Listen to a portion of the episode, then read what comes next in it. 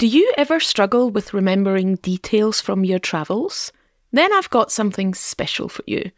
How would you like a better way to keep track of all the things you see and experience in Scotland? A way to keep those special memories and all the details fresh for years to come. My new Scotland travel journal might just be what you need. It includes daily journaling prompts to help you start writing about your day, lots of space for doodling and notes, prompts to reflect on your trip overall, and suggestions for things to do that help you make more meaningful connections with Scotland.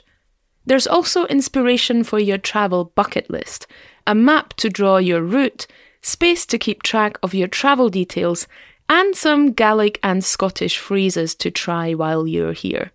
All you have to do is print out the journal, fold the pages in half, and start writing. The Scotland Travel Journal is the perfect companion for your upcoming trip to Scotland. Find it in the Watch Me See online shop or visit the link in the show notes. And now, let's get on with the show.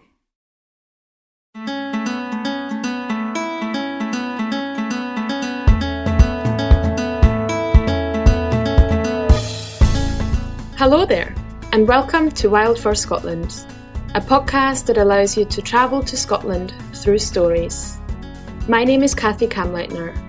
I'm a writer and storyteller and run the Scotland travel blog Watch Me See. After years of helping people from around the world plan their trips, this podcast is my way to help you connect with Scotland, regardless of your travel plans. Each episode starts with a travel story about a location or an experience from my travels. Then, I'll tell you some of my top tips for visiting to inspire a future trip. Are you ready? Great! Let's travel to Scotland. The first season of Wild for Scotland is all about the Scottish Isles. Each week, we travel to a different island and spend some time exploring their nooks and crannies, history, and landscapes. This week, we're heading to the Isle of Barra in the Outer Hebrides. It is famous for its stunning beaches and the unusual airport that uses one of them as a landing strip. Barra is where I started my two week solo hike on the Hebridean Way, and in today's story, I take you with me on the trail. This is Out of Nowhere.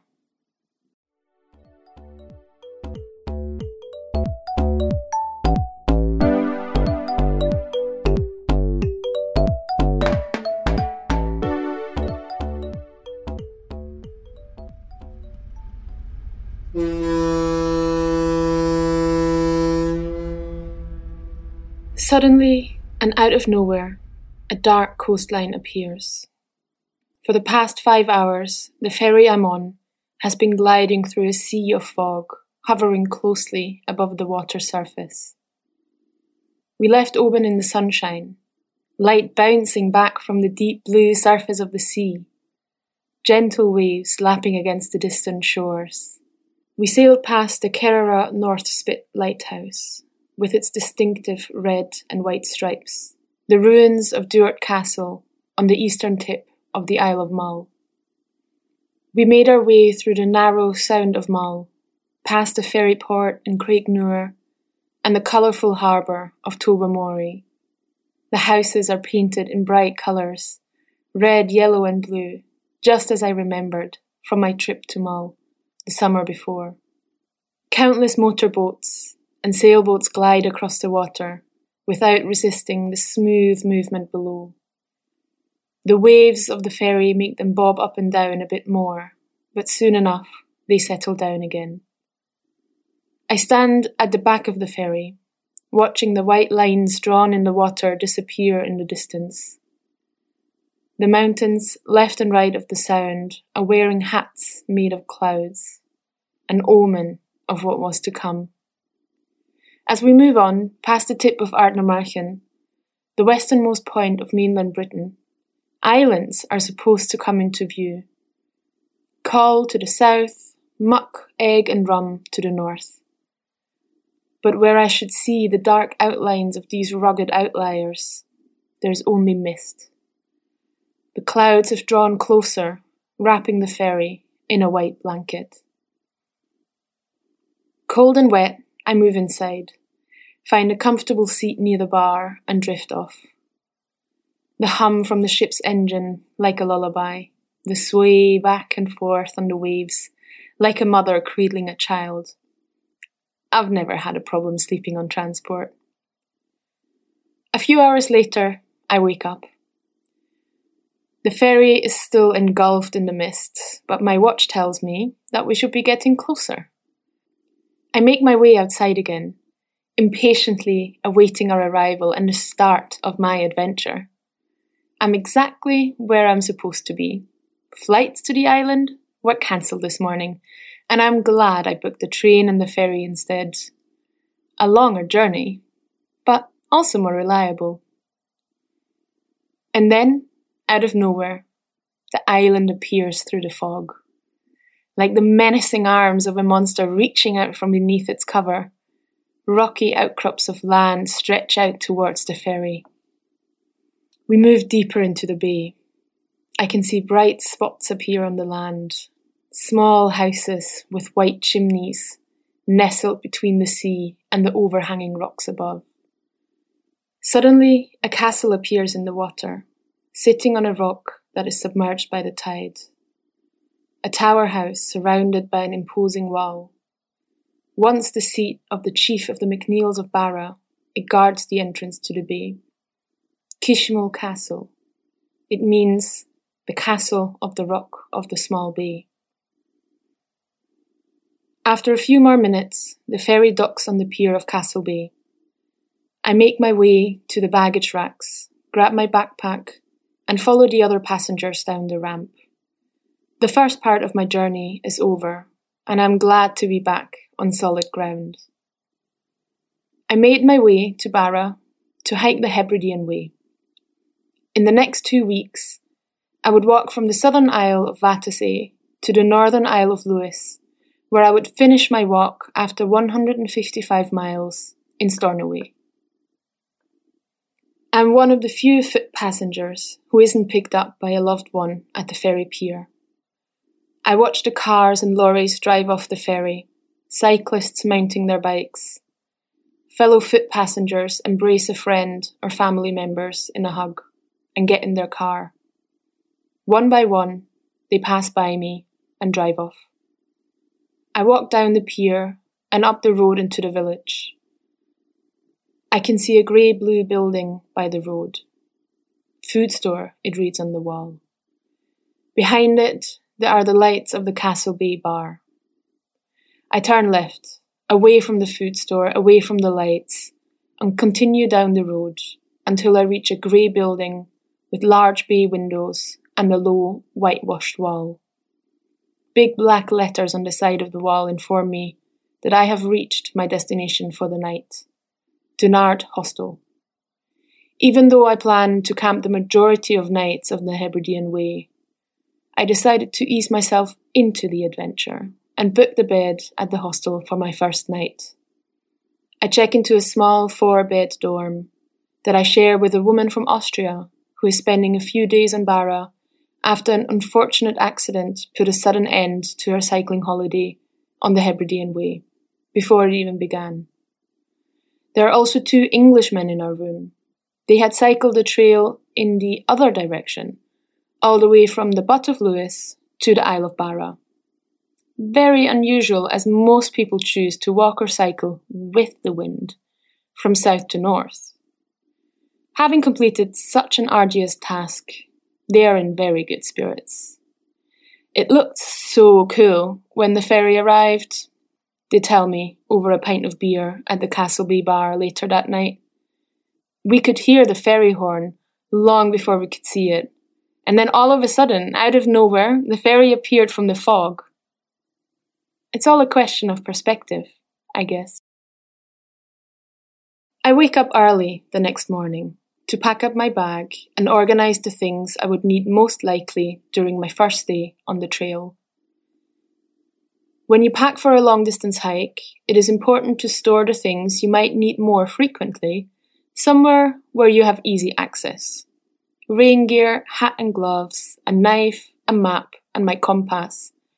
No one wants to dig through their entire bag when they find themselves in need of these things. I check out and make my way to the road.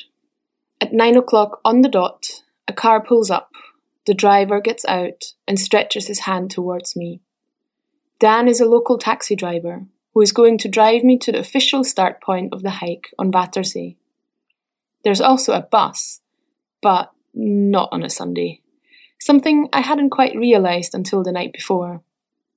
Luckily, the women working at the counter at the local community shop were kind enough to phone around, and Dan agreed to pick me up and take me where I needed to go.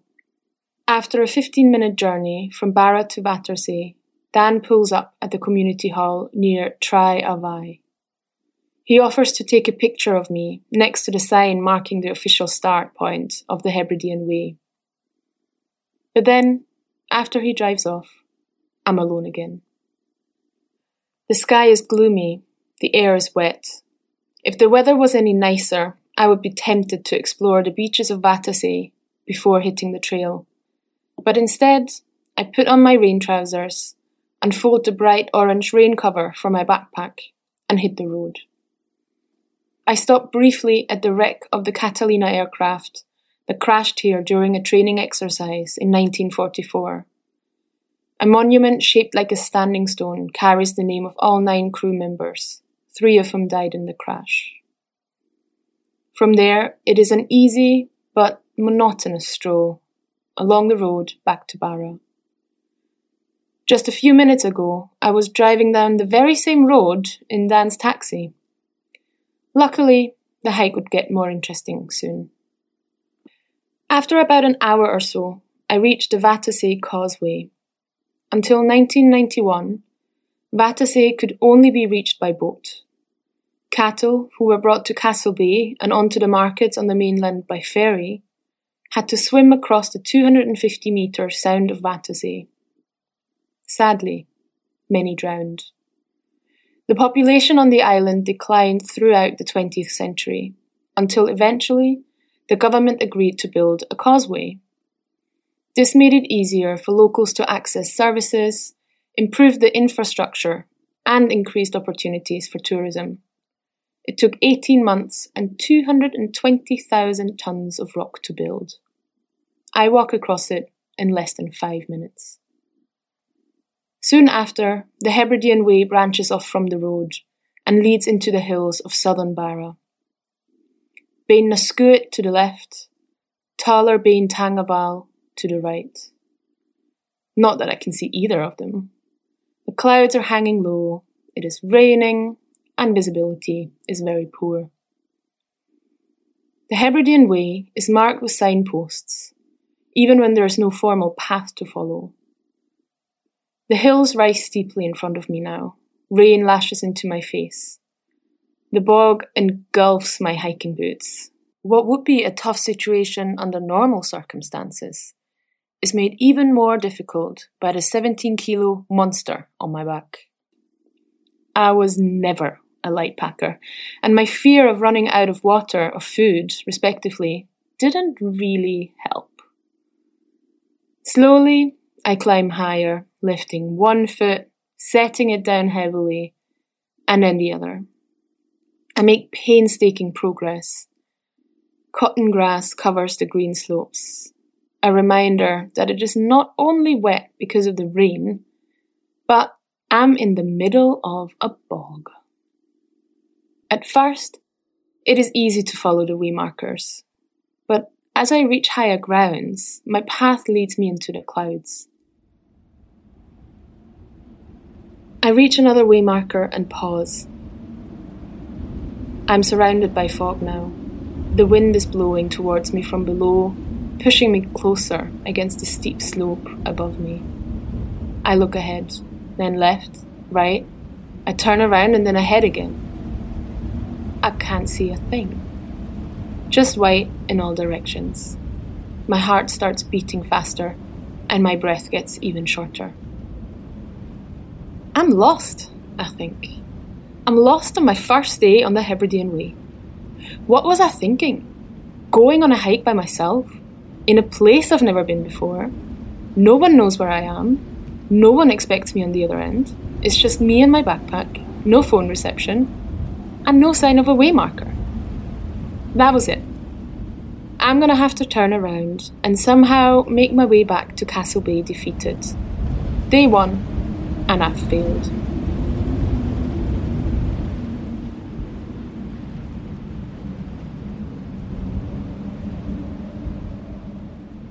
The wind is blowing stronger now. Through the blurry haze of tears shooting to my eyes, I suddenly spot a dark, vertical stripe hovering just above the ground ahead of me. I take a step towards it, wipe the tears from my face, and squint. A waymarker! Thank God I'm not lost! I've not failed, I just panicked. I take a deep breath and start walking again.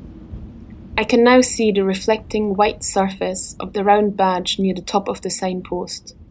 And as I continue traversing the pathless slope of Bain Tangaval, they become my beacons through the mist. And then the unexpected happens. Out of nowhere, the path starts to descend again. I made it across the hill that forms the highest point of the Hebridean Way. Slowly, I emerge from the fog and squeal with joy, as if seeing land after a long voyage at sea. I can see the next signposts without effort now. Then sheep come into view, then the coast and dark ocean below. My footpath descends now just as steeply as it ascended on the other side. My legs are struggling under the weight of my backpack. I haven't had a chance to stop for lunch, and my body is tired from the physical and mental challenge that lies behind me. Set on reaching the coast as quickly as possible, I push on. I fall more than once as my tired knees give way to the weight and my feet slip away. Luckily, though, I land on my backside every time. The sheep look at me with puzzled faces what is she doing here? Eventually, I reach the bottom of the hill. The path turns east and follows the coastline. I still sink into the boggy ground, but at least it has stopped raining and I can see far ahead of me.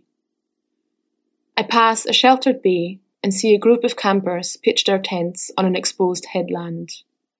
I remember reading about it in the guidebook for the Hebridean Way.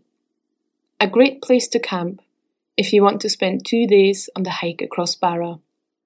In the distance, I can now see the golden glow of a sandy beach, water shining turquoise despite the overcast sky.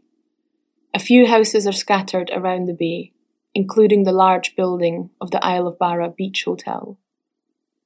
The short grass of the exposed cliff tops is making way for lush meadows covered in wildflowers that reach up to my knees purple clover, yellow ragwort and buttercups, white yarrow, and hundreds of others in a myriad of colours. Then the ground changes again and reveals sandy dunes beneath the tall grass.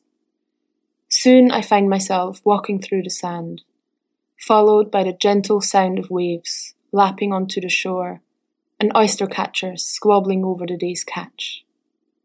I get to the hotel find a group of wooden benches and tables overlooking the beach, and grab an energy bar from the top pocket of my backpack.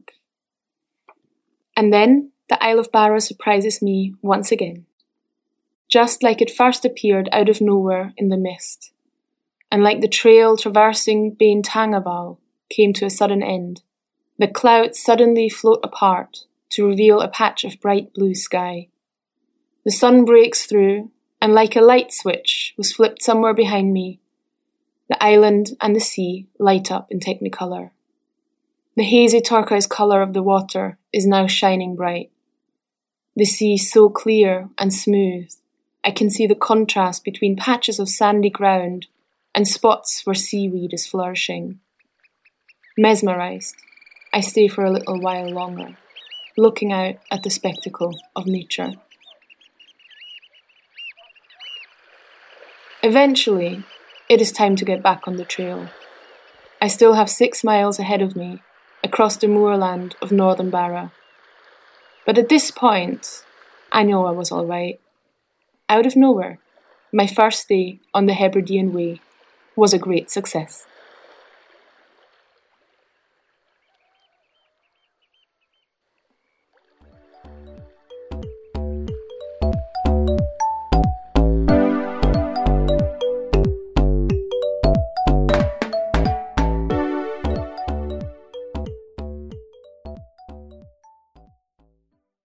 And now it's time for the practical part of Wild for Scotland.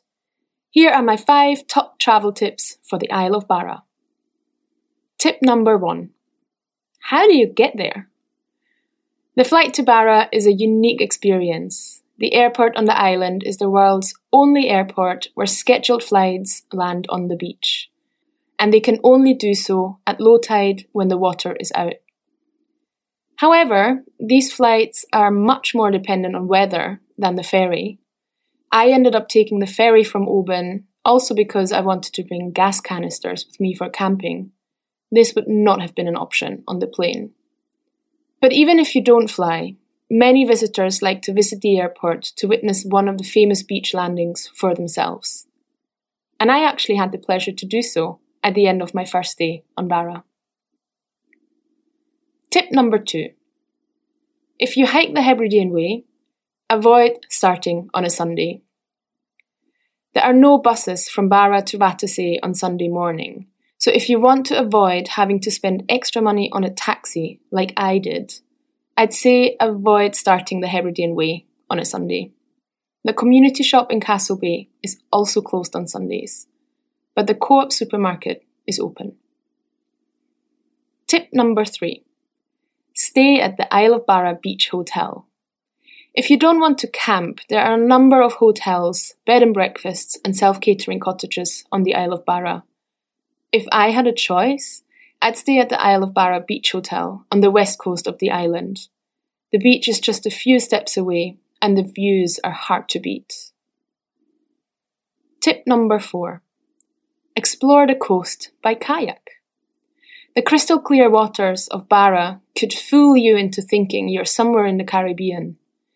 Clearwater Paddling offers guided sea kayaking tours along the coast to explore remote bays and beaches and see local wildlife. If you're lucky, you might even come across some basking sharks or orcas. Tip number five Visit Kisimul Castle. The castle in the waters of Castle Bay is open to the public Small boats take visitors there to wander the medieval ruin and enjoy fantastic views of the bay.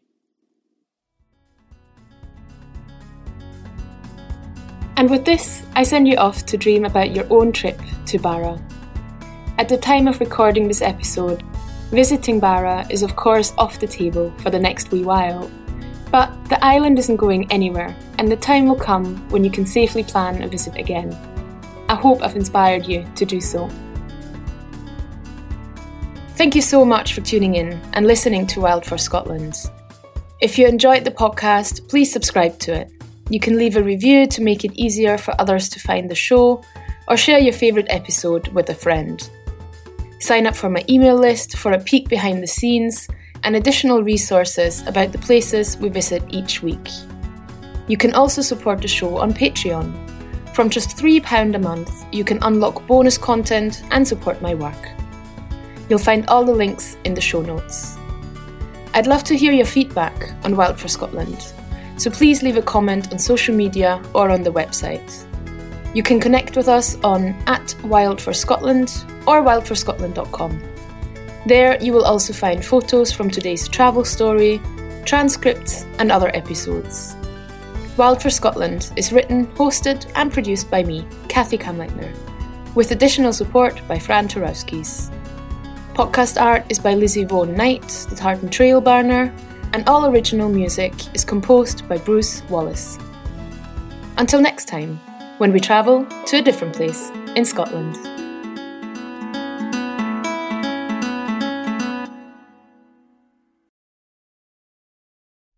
If you're still here, listening all the way to the very end, it means you've probably got your hands full.